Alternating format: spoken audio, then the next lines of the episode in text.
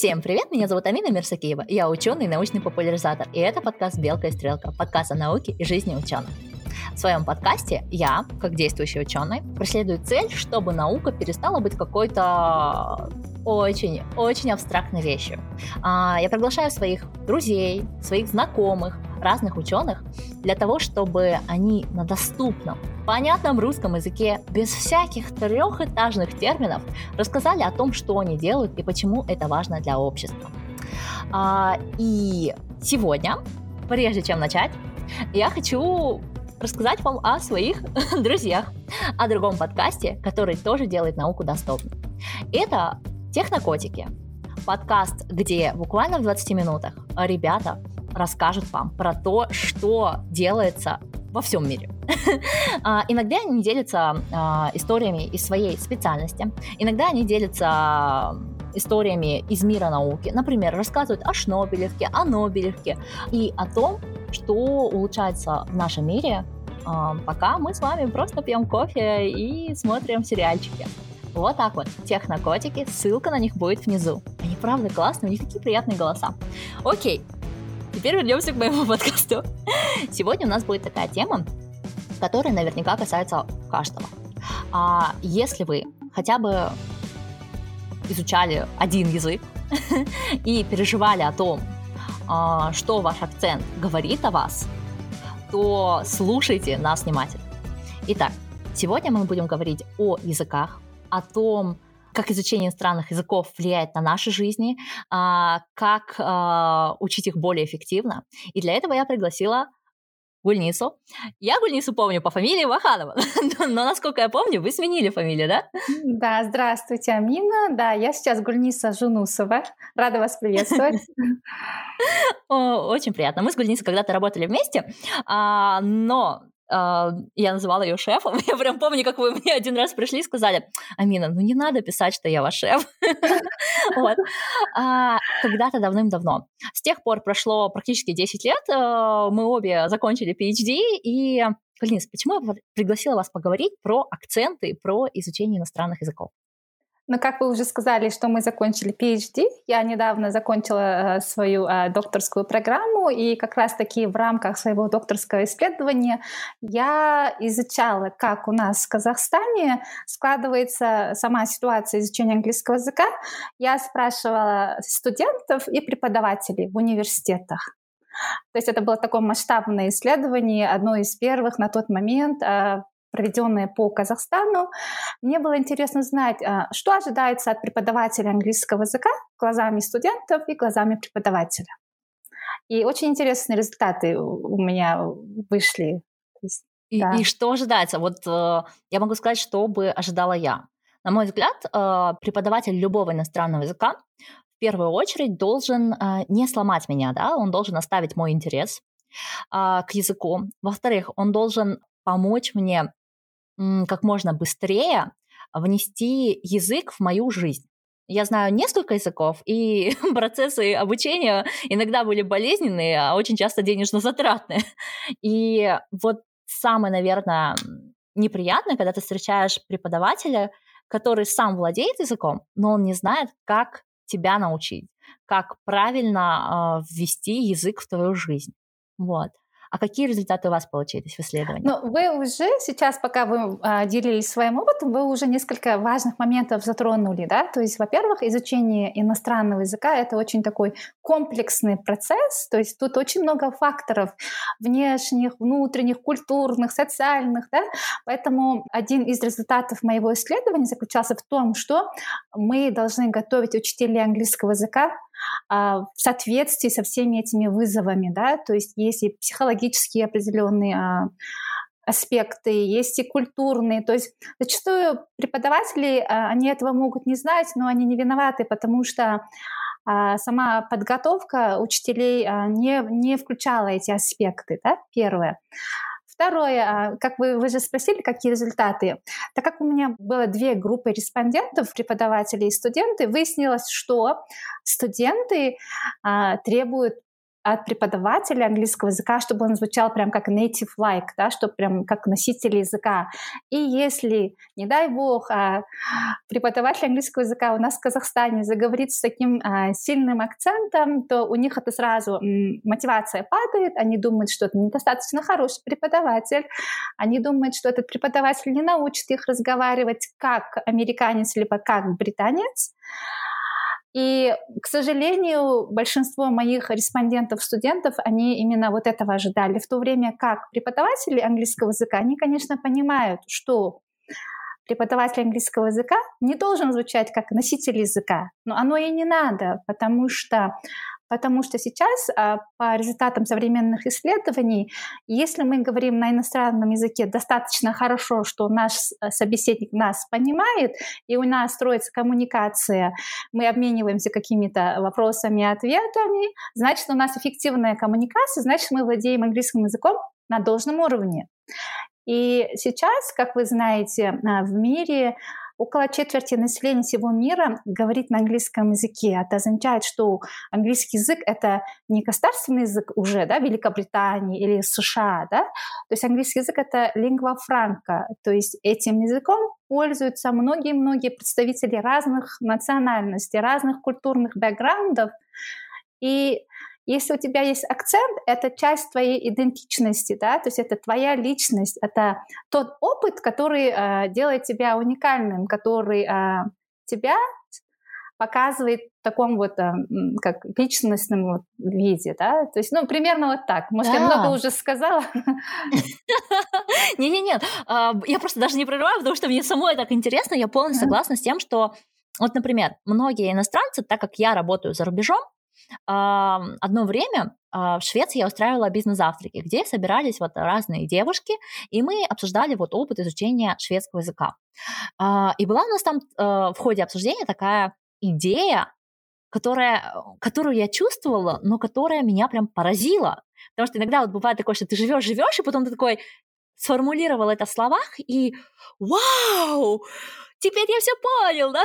И вот идея была такая а, многие люди, живущие в Швеции, в какой-то момент бросают изучать шведский язык, потому что, ну, тяжело им произносить наши э, ы, вот эти вот все буквы, которые есть в казахском языке, и поэтому тюр... носителю изначально тюркского языка проще ими овладеть в шведском и в любом скандинавском. А, но чего люди не понимают, это то, что вот, вот вас 20 сотрудников, и нужно как-то выделиться. В какой-то момент то, что ты говоришь с акцентом, это твоя вот такая вот особенность. Когда я делала свой PhD, в моем кампусе, в здании, где я работала, было очень много китайских студентов. Но потом я выяснила, а, конечно же, всякие клички нам дают за спиной, что среди всех китайских студентов я была the Asian girl. Потому что Asian girl говорила не с таким акцентом, как китайские ребята. И поэтому, ну, понятно, что мой английский был не носителем языка, но он был очень чистый, и он был вот, ну, она Asian girl, она не Chinese, она все буквы выговаривает, мы ее прекрасно понимаем. вот это была моя особенность. Это не было оскорблением в мою сторону, а вот именно выделяло меня, да, то есть из э, 200 человек, если говорили Asian girl, несмотря на то, что там были э, и другие представители Азии, все знали, что речь идет обо мне. И меня это очень умилило. И вот, я не знаю, люди переживают за свои акценты, хотя они не понимают, что акцент это что-то красивое и делающее вас особенным. Особенно если вы акцент не на уровне London is the capital of Great Britain, а какой-нибудь такой London is the capital of Great Britain. Ну, понятное дело, не британский выговор, но свой, родной. Вот. Да, совершенно и верно. что еще, вот, получается, студенты вот ожидают, а что сами преподаватели по этому поводу думают? Вы знаете, у некоторых преподавателей прям насчет этого аспекта такая, я бы сказала, неуверенность, да, то есть они из-за этого начинают э, в себе э, сомневаться.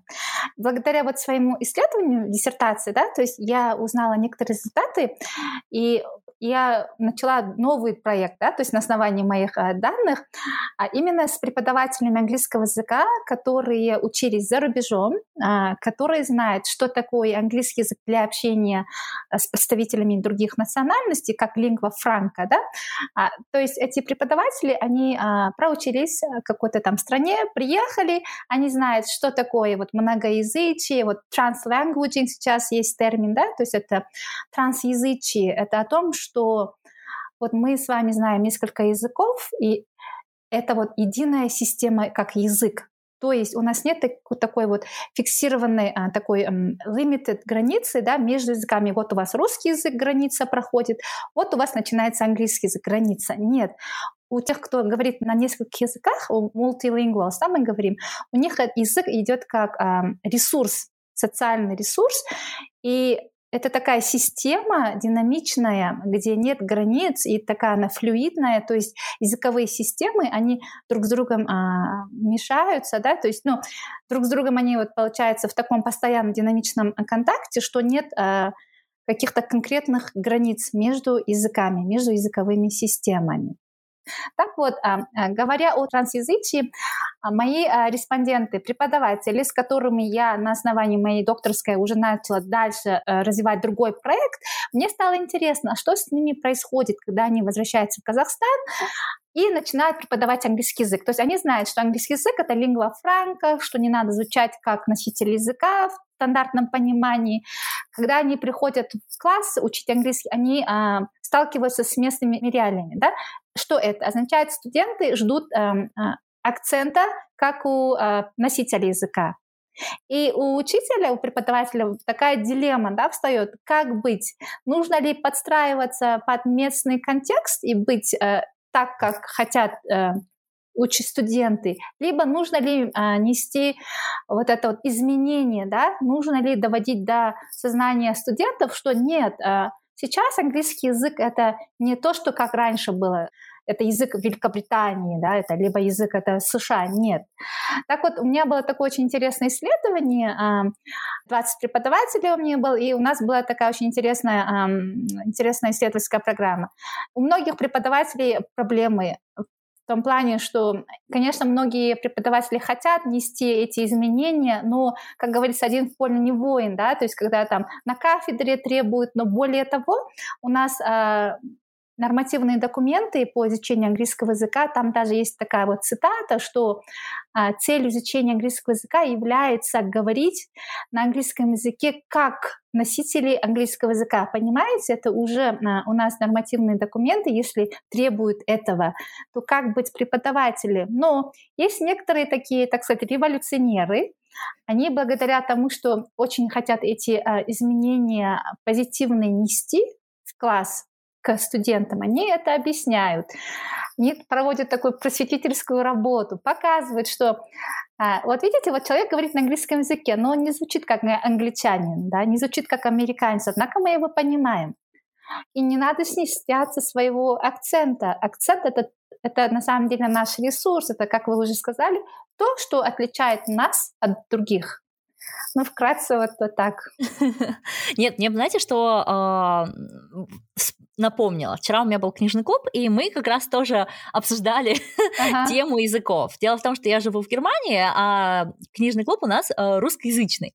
Ага. И э, девушки упомянули такое исследование, что люди, живущие за рубежом, русскоязычные, говорят на более чистом языке, чем э, люди, живущие в стране.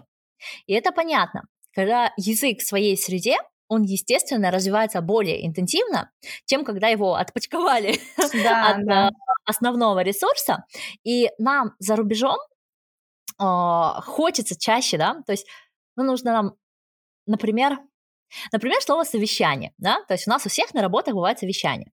Если к слову митинги все более-менее привыкли, то я, например, долго жила в Швеции, и там это слово möte, а в Германии термин. Когда я своим шведским друзьям, которые находятся в Швеции, говорю, что я пошла на термин, они, конечно же, не всегда понимают. Мои близкие друзья уже так часто слышали, что я пошла на термин, а, что запомнили, что такое термин. Но когда я хочу сказать это э, так, чтобы им не приходилось лишний раз напрягаться, напрягаться приходится мне. То есть я пытаюсь вспомнить, так, термин, не термин. Так, мета, не мета. Какое там должно быть слово? Митинг. Ну хорошо, скажу митинг, но как же оно будет по-русски? Вот это как это будет по-русски, а, к сожалению, в какой-то момент становится частью твоей жизни. И очень не хочется быть вот этим человеком, который выпендривается и говорит, как это будет по-русски, да, после двух недель в каком-нибудь work and travel. А, и для многих иммигрантов оно принципиально важно говорить на своем языке, а, чисто.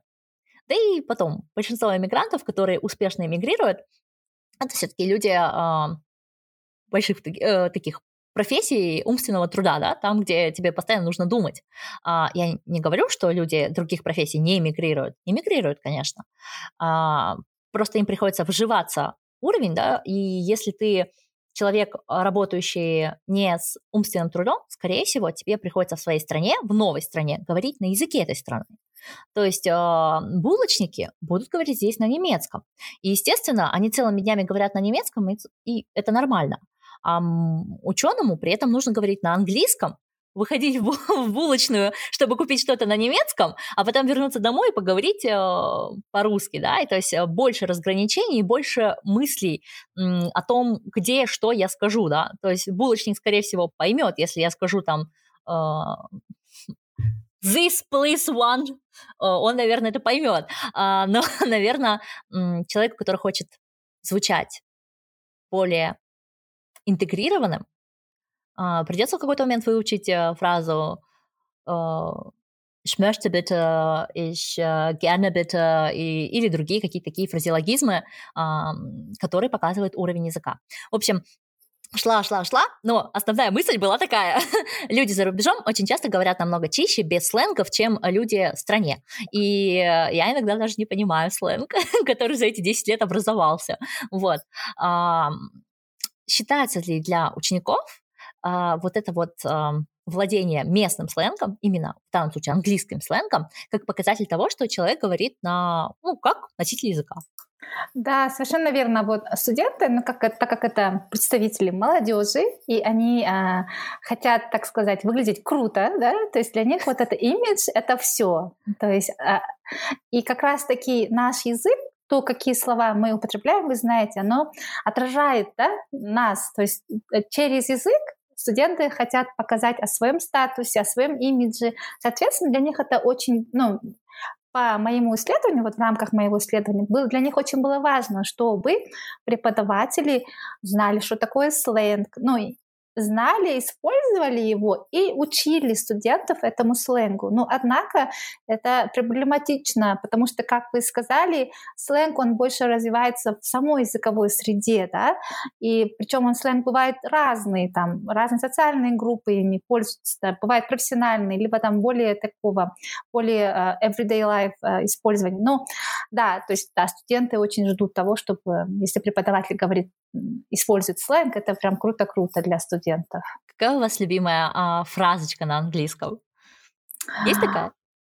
А, нет, такой любимой фразы нет, к сожалению, как-то так не было. Тоже нету, а, но я замечаю, когда люди, у людей она есть, ага. и а, у меня у одной подруги а, любимая фраза, она сама из России, ага. а, и то есть она приехала на PhD, и через какое-то время у нее улучшился английский. Ага. И в течение, наверное, года у нее через предложение было it's cup of tea, да, то есть it's not а. my cup of tea, and this is my cup of tea. И вот эта фраза означает, что это, это мое или это не мое, да, и вот это вот cup of tea, она так часто это произносила, что когда я теперь слышу где-то, как люди говорят, причем интересно, что фразеологизмы эти еще могут переходить в язык, да, я иногда слышу от немцев, как они говорят, что типа возможно, у немцев тоже такая фраза была, что mm. а, это их чашка чая, чашка кофе, да, и я в этот момент сразу такая думаю, ммм, Лена, потому что вот а, есть люди, которые, изучая иностранный язык,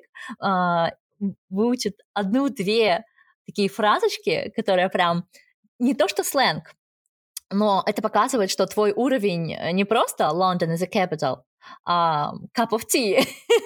И, дорогие слушатели, если у вас есть такие фразочки, поделитесь с нами. Вот мне прям реально интересно послушать а, разные фразы, которые мы все-таки взяли в оборот.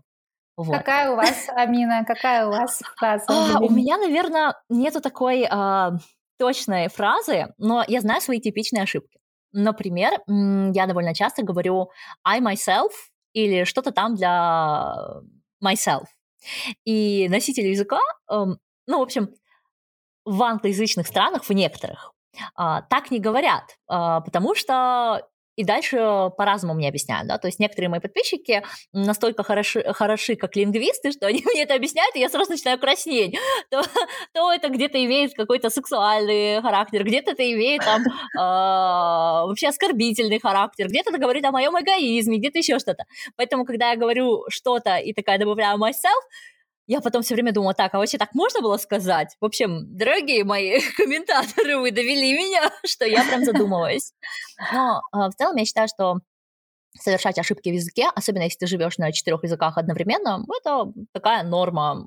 Ну, то, что есть в одном языке, оно, переходя в другой, например, взять автобус. Вот по-русски я очень часто беру электричку или беру автобус. И это делают все, кто какое-то время жил в э, в европейских языках, да, то есть не будем ограничивать страной, а э, взять автобус можно и на другом языке, но по-русски Или вот звучит... делать, а, вот по, в русском языке сейчас есть там делать мастерскую программу, да, то есть это же неправильно делать мастерскую, да, то есть делать PhD тоже неправильно, но однако мы все понимаем, что это была калька с английского языка, но те, кто знает английский язык, да, а... Я никогда не задумала, что делать PhD это неправильно. Мы только что открыли. То есть взять автобус я еще понимаю, а делать PhD для меня это такая норма. Ну, типа, потому что вы же знаете, что... PhD. Да, ну это вот видите, вы категориями английского языка, да, то есть э, размышляете. А если прям взять чисто русский-русский, то немножко, наверное, неправильно будет. Вы как раз-таки еще затронули очень интересную тему про ошибки.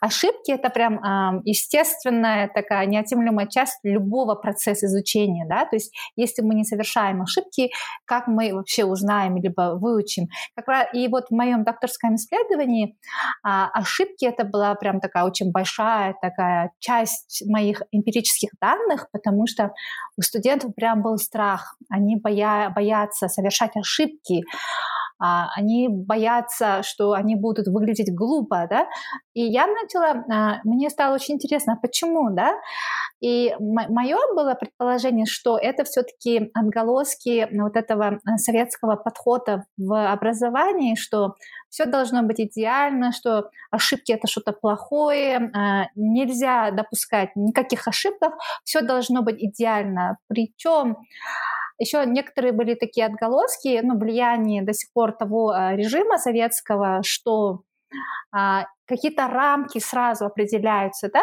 то есть моим студентам, некоторым, например, мне нравилось, что некоторые преподаватели используют более новые подходы в обучении, и они дают такие открытые задания. Допустим, а, напишите постер на английском языке. Все, да, то есть такое очень открытое, ну, открытое такое свободное такое задание для выражения своей мысли.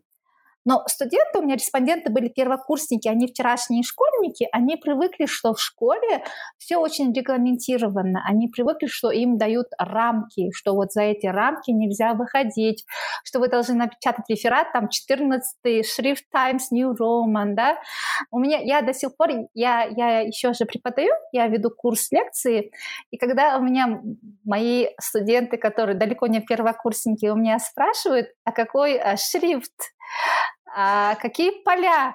Я иногда очень, я теряюсь, потому что я говорю, ну это не важно, мне важно, что вы хотите сказать, да, то есть мне вот это техническое оформление не важно. Но так как это было повсеместно, а, в результатах моего исследования я стала изучать, почему, и мое предположение, что это влияние а, прежнего советского подхода, когда все очень было, ну, вы знаете, тогда была другая культура, это влияние культуры, что необходимо прям делать все по линейке, а, все очень а, структурировано, заданы правила, и от этих правил нельзя отступать. К сожалению, mm. вот такое тоже есть, да. Вот эту тему я тоже очень люблю. Знаете, вот мне приходилось преподавать студентам первого курса в Казахстане и студентам первого курса в Швеции. И такая разница большая, что казахстанские студенты на первом курсе довольно самостоятельные, и им действительно нужно было говорить рамки, но они прекрасно совсем справлялись. Надо, значит, надо. А шведские студенты в первом семестре – это просто невыносимые дети. Приходит такой человек и начинает на тебя сваливать, что я не сделал это задание, потому что у меня там 8 часов в день мне нужно изучать. Ну что это такое? Я учусь 8 часов в день. А ты вот такая сидишь, что ты мигрантка, 8 часов в день ты учишься сама, 8 часов ты делаешь свой научный проект, 8 часов ты готовишь преподавание к нему. Я последний раз, я еще такая сидела в тот день и думаю, блин, когда же я последний раз писала, да, вот, чтобы, чтобы вот настолько был заморочка, и тебе приходят студенты и жалуются, и ты не знаешь, что с этим делать. Но буквально в течение полугода эти люди становились очень ответственными, потому что ну, они росли в системе образования, в которой не было рамок, и у них не подавили фантазию. Да, им не навязали вот этой ответственности, что это твоя ответственность, что ты должен встретить дедлайн. Тоже такой, а, что ты должен а, все сдать а, вовремя. Это твоя ответственность. Но при этом нужно понимать, да, что ну не встретил ты раз, вот твоя проблема.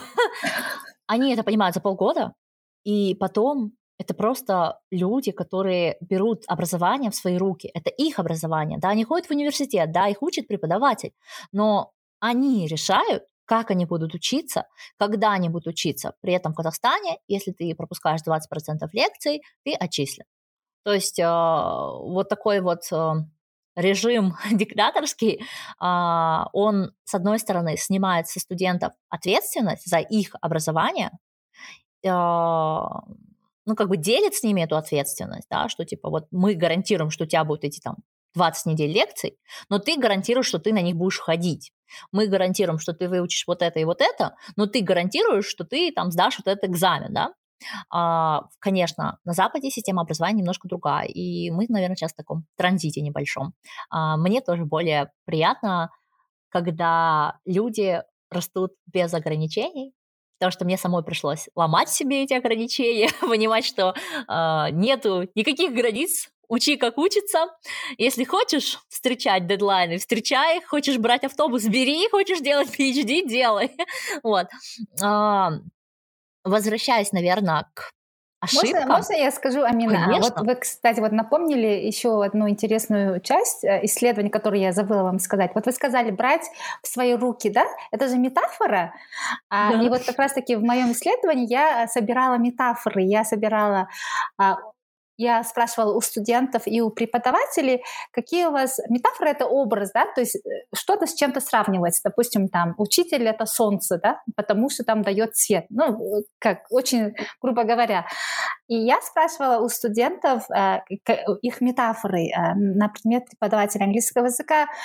И такие были результаты, что на преподавателя очень большая ответственность накладывается глазами студента, да, причем а, были такие метафоры, как студент, как табула раса, да, то есть они себя, пози... А, они себя ощущают, самоощущение их э, личности как студента, что это чистый лист, на котором учитель пишет э, письмо, ну, грубо говоря, да.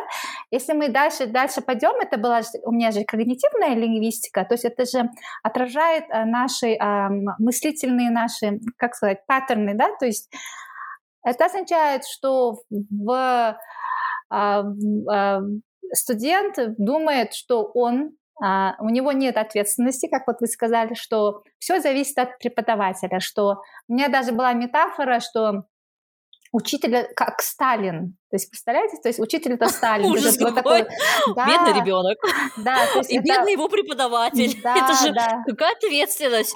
Ты просто да. получаешь деньги за то, что ты приходишь и э, учишь, да, то есть показываешь путь а ты еще и Сталин, ты, ты несешь такую ответственность, а ты всего лишь делаешь свою работу. Какой кошмар. Да. То есть в вот этом когда... мире что-то пошло не так. Это очень верно. Когда мы обращаем внимание на метафоры, да, которыми мы пользуемся, то есть мы же не только э, ими пользуемся там на уровне языка, это же отражает наши мыслительные процессы, да, все это вообще наши отношения, то есть наши установки, наши психологические установки относительно этой темы, да, то есть если мы, мы берем а, предмет а, учения и учеба, например, да, то вот в рамках того исследования, которое я провела, выяснилось, что а, глазами студентов э, учеба — это что-то, что делается преподавателем, да, то есть они вот пришли, они такой пустой сосуд, и они ждут, чтобы этот сосуд был наполнен преподавателем. То есть вот такие тоже я результаты э, выявила, такие тоже заставляющие ну, задуматься. Я думаю, что это есть во всем мире. То есть вот да. шведские студенты тоже первое время ждут, что я возьму ответственность за то, чтобы они, они сделали вовремя свои задания. Да. Но потом они как бы как-то это вот быстрее срабатывает, что это твоя жизнь, твое образование, а я далеко не Сталин. Если ты не знал материал, это твои или проблемы. Мэри, или Мэри Поппинс, например, у меня тоже было от моих респондентов там Сталин, Мэри Поппинс. Кошмар Кто... какой. Как, как-то прям в одном ряду Сталин и Мэри Поппинс это даже вызывает отдельные вопросы. Хочется Либо еще эти, исследовать. Марвелс, герои Марвелс тоже. А вот это мило. А вот да. это мило. Хотя э, принцип такой, что ответственность все равно на героя, да. что он придет и спасет тебя. Но да. это хотя бы мило. Да. Не знаю, почему я Мэри Поппинс не посчитала милым примером. Наверное, потому что Мэри Поппинс для меня тоже недалеко ушла от Сталина в плане своей вот этой такой строгости. Да, да. Типа, как там их звали? Майкл. Да, Девочку да. забыла, как звали. Там, Заправьте, вперед. Да, да, вот. Интересно. А Скажите, давайте тогда перейдем к такой практической части. Mm-hmm. Допустим, перед вами есть человек, который открыт к изучению языка, у него есть какие-то страхи, а, но в целом он сейчас усвоит все, что вы ему скажете. Если вы ему сейчас скажете, что тебе надо делать так-то, так-то, и у тебя будет классный английский, и этого будет достаточно, то что бы вы ему сказали? Система, систематические регулярные занятия. Даже если вы каждый день всего 5 минут, есть эмпирические данные, э, а, даже если вы проводите хотя бы 5 минут каждый день, главное каждый день, ну хотя бы там через день, но должно быть регулярно, последовательно, систематически, то у вас будет очень большой прогресс. То есть самое главное, еще тут очень важно понимать а, себя, да, то есть мы же все разные, у нас у всех разные подходы к обучению. Кому-то нравится записывать, выписывать слова, держать словарик, да, кому-то нравится какие-то там мыслительные а, ассоциации а, со словами а, придумывать. Поэтому очень еще важно понимать себя как ученика, во-первых, понять, что, что интересно, какой способ э, интересен. Второе, вот это делать а, регулярно, хотя бы 5 минут уделять этому. Угу. А что делать со страхом своего акцента? Что делать, чтобы принять свой акцент? Это понятно, если честно, это больше к психологу. Но Очень предположим, что у наших э, слушателей и тех, кому они дадут послушать наш подкаст, угу. ребята, можно это сделать, скинуть нас всем-всем-всем. Это будет только польза. А, у них вот есть страх, но нету финансов, чтобы пойти э, к психологу, но они готовы сами прорабатывать, да? Что можно сделать, чтобы принять свой акцент и увидеть, насколько, насколько ты прекрасен в своем акценте, да?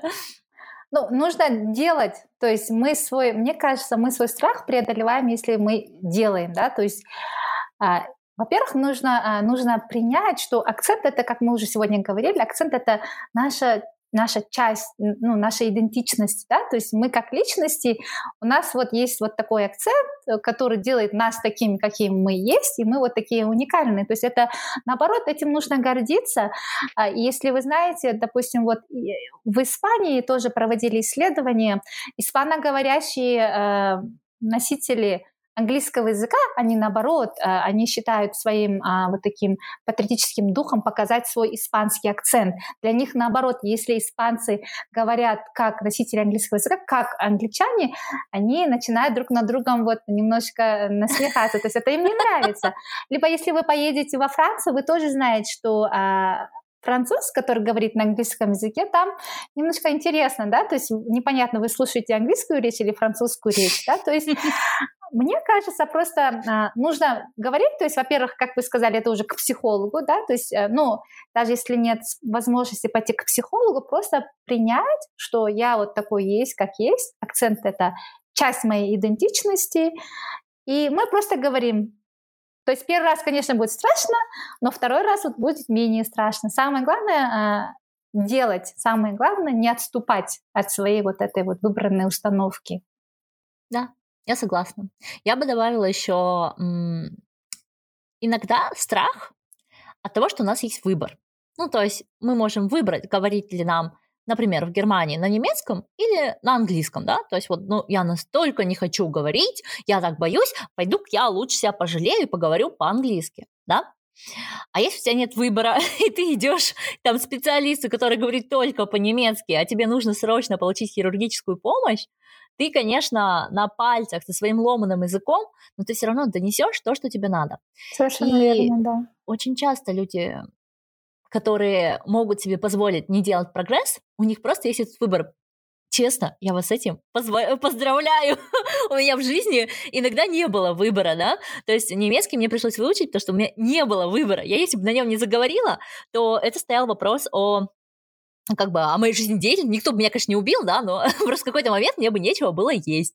А кушать это, знаете ли, базовая потребность. У меня тоже, кстати, была подобная ситуация. Я, я когда жила в Китае, не знаю ни одного слова в китайском языке, а, значит, во второй день, когда я приехала в Китай, мне нужно было элементарно купить продукты. И возле меня, где я жила, был такой небольшой такой рынок, я туда пришла, мне ну, надо же есть что-то купить. И я не понимаю, что, ну, а так как уже нужно было что-то, ну, в общем, там, пальцами а, и так далее, вот поняли друг друга, я, я купила продукты. То есть, как вы сказали, когда выбора нет, то на любом языке можно заговорить. Да, да. да. А, и причем, если у тебя вот, особенно на базовом уровне, если у тебя выбора нет, почему говорят, что, типа, приедешь в какую-то страну, быстренько заговоришь, окунешься в среду. Если ты особенно с английским языком, приезжаешь в какую-то деревню, выбора нет, да, а там, допустим, там с французским, с немецким, да, да, говорят, что не любят французы и немцы говорить на других языках, но они же не такие уж прям совсем изверги. Они, конечно, будут строить свой характер, но три слова тут, два слова там, вам хватит, чтобы купить себе покушать. вот, это, по крайней мере, мой опыт. Я мне кажется, что люди по миру достаточно добрые, и если ты стараешься, они, конечно же, это оценивают и всегда стремятся к тому, чтобы понять. Еще такой один интересный момент. У меня, конечно, нет любимой фразы, но так как я говорю на разных языках, а, в моем русском появилась шведская мелодия. То есть, когда я говорю на разных языках, Шведский язык давался мне очень тяжело. Это такой неблагодарный для меня язык. Я пять лет его учила, прежде чем смогла заговорить так, чтобы люди перестали переходить на английский. Да? То есть выработать. И ключ к изучению шведского языка, к тому, чтобы на нем говорить, это не вокабуляр, это не грамматика. Грамматика у языка довольно простая. Это конкретно мелодия. Шведы одни из самых мелодичных людей в мире, то есть э, две трети всех музыкальных хитов в мире, они были либо созданы шведами, либо поются шведами, да, то есть на Евровидении побеждает либо шведы, либо шведская да, песня. Да, да, да, да. Вот. Это связано с тем, что э, в стране э, в 60-х и вот буквально до недавнего времени было очень много бесплатных курсов для детей, чтобы заниматься музыкой. То есть все с детства занимались музыкой, ну и плюс сам язык очень мелодичен, и к нему вот прям легко, говоря по-шведски, в какой-то момент запеть. вот. А, в общем, в моем русском есть мелодия, она перешла а, в мой немецкий, и теперь у меня немецкий с таким русским акцентом, шведской мелодией и иногда с английскими словечками, потому что я банально некоторых слов, естественно, в немецком не знаю. И я понимаю, что не все шведские слова э, легко встают э, в немецкий, хотя первое время я так и делала. То есть я брала просто шведские слова, и произносила их на немецкий лад. Вот. Э, моя любимая история, вот как я говорила «шпринген», что на шведском означает бегать, а на немецком прыгать. И на хохдойче, на классическом немецком, а, я довольно долго говорила, что я прыгаю за автобусами, э, не бегаю за автобусами, там, за электричками, а прыгаю за ними. Вот. Потом оказалось, что в регионе, где я живу, это тоже означает бегать, так что швабы все поняли, что я бегала. Поэтому швабы не смеялись, а иностранцы все надо мной хихикали, и хоть бы кто сказал, что я несу. Вот. А, в принципе, основные посылы понятны. А, сейчас вы изучаете, получается, вы сказали, что вы продолжаете изучать, сейчас вот вы изучаете. Да, а, сейчас мне теперь интересно, что, а, что происходит у студентов, да? У нас в Алмате, я живу в Алмате, а, есть несколько учебных заведений, где английский язык является языком обучения. Я вот теперь начинаю исследовательский проект, узнать у этих много, как, как мы скажем, у студентов, которые говорят на нескольких языках, мне очень интересно, как они себя э, самоидентифицируют, да, то есть это вот identification, да, то есть вот у них вот несколько языков, а, как это у них, как влияет это на их ежедневные а, какие-то привычки, то есть на стыке психологии, да, то есть я бы хотела знать, насколько это им помогает знание нескольких языков, помогает ли и как. Если помогает, то, допустим, в академическом плане, в, в университете, для учебы как помогает. А за, если мы выходим за рамки университета, насколько это помогает или мешает, потому что были проведены а, а, исследования до меня, и там выяснилось, что все-таки у нас в казахстанском контексте, если, допустим, человек мешает несколько языков во время а, разговора, это не очень хорошо. То есть у нас вот такое отношение к, как мы уже говорили, чистота языка должна быть, да, то есть если там а, в какой-то формальной, а, официальной обстановке а, люди мешают языки, э, это не воспринимается как что-то положительное. Наоборот, это наоборот, э, это question, да, это как бы ста- вызывает вопросы. Под, да, вызывает вопросы относительно профессионализма этого человека, да, то есть у меня вот, вот на данный момент меня интересуют вот такие вопросы, да, то есть влияние изучения языка на вот на разные аспекты нашей жизни получается. Но я могу добавить э, только одно, что с точки зрения деменции и Альцгеймера первый, второй язык, то есть вот э, когда вы только становитесь билингвом и прям живете, работаете на двух языках, неважно в каком возрасте, то есть вы с детства были билингвом, или вы вот выросли и начали днем разговаривать на, по работе на английском, а вечером со своей семьей говорите на русском, а, неважно, если у вас высшее образование, то есть были исследования в Индии, где люди знали до четырех языков, при этом не умея писать, не умея читать, то есть, ну, в деревне это как бы логично. В Индии очень много а, разных национальностей, а, этничностей, которые живут вместе, но они, естественно, вынуждены коммуницировать на а, хинду и хинди и на английском, но при этом там в одной семье, например, там мама из такого, из такой деревни, а папа из такой деревни, вот, и ребенок вырос, зная несколько языков, э, ну вот. Исследования показали, что как только вы становитесь билингвом, ваш средний э, срок деменции отодвигается на 4,5 года. Неважно, знаете ли вы 10 языков или знаете всего 2. Есть разница между одним и двум, но нету разницы между двумя и 15, потому что, по сути, мы используем одни и те же нейронные связи, когда пытаемся переключиться из языка в язык. То есть, как я говорила, термин, мета, э, встреча и митинг у меня находится в одной нервной клеточке, несмотря на то, что это разные э, языки, и вот э, эта нервная клеточка там э, проверяет, так вот, вот это мне нужно, или вот это мне нужно, или вот это. То есть мой мозг понимает, что это одно и то же, и просто подбирает то слово, которое контексте эм, конкретного общения подходит больше, да, а, и неважно, выбираю я из э, четырех слов список, да, или из двадцати, вот. Такой Но все равно момент. знание, знание языков, оно обогащает человека, да, то есть да. именно вот это формирование личности, оно настолько вот становится другим, качественно, качественно другим, то есть познание мира совершенно там разные, получается, результаты. Да, да. и вот знаете, что еще очень важно, когда вы общаетесь с человеком разных языков, вы очень часто часто задаете вопрос, что ты имеешь в виду? То есть тебе намного легче выяснить, что человек имеет в виду, чем если вы общаетесь на одном языке. То, что вот мы с вами говорим, и ни разу же нам в голову с вами не пришло там, уточнить, а что ты имеешь в виду, говоря вот то-то, да? Хотя и находясь в одном языке, это тоже многим парам бы вообще не помешало, многим друзьям, так сказать, делать сверху понятий.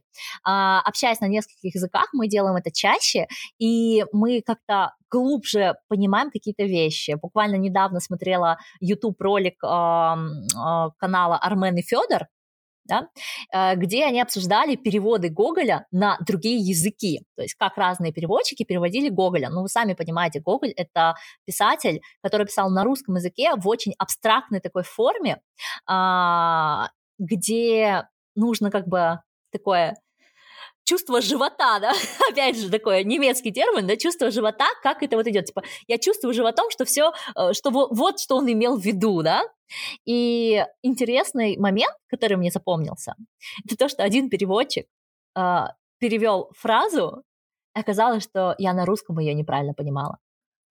То есть э, там, там был какой-то а, оборудование, которое используется для коней, да, и там было так странно, что ты там говоришь э, баранки или что-то, вот такое слово.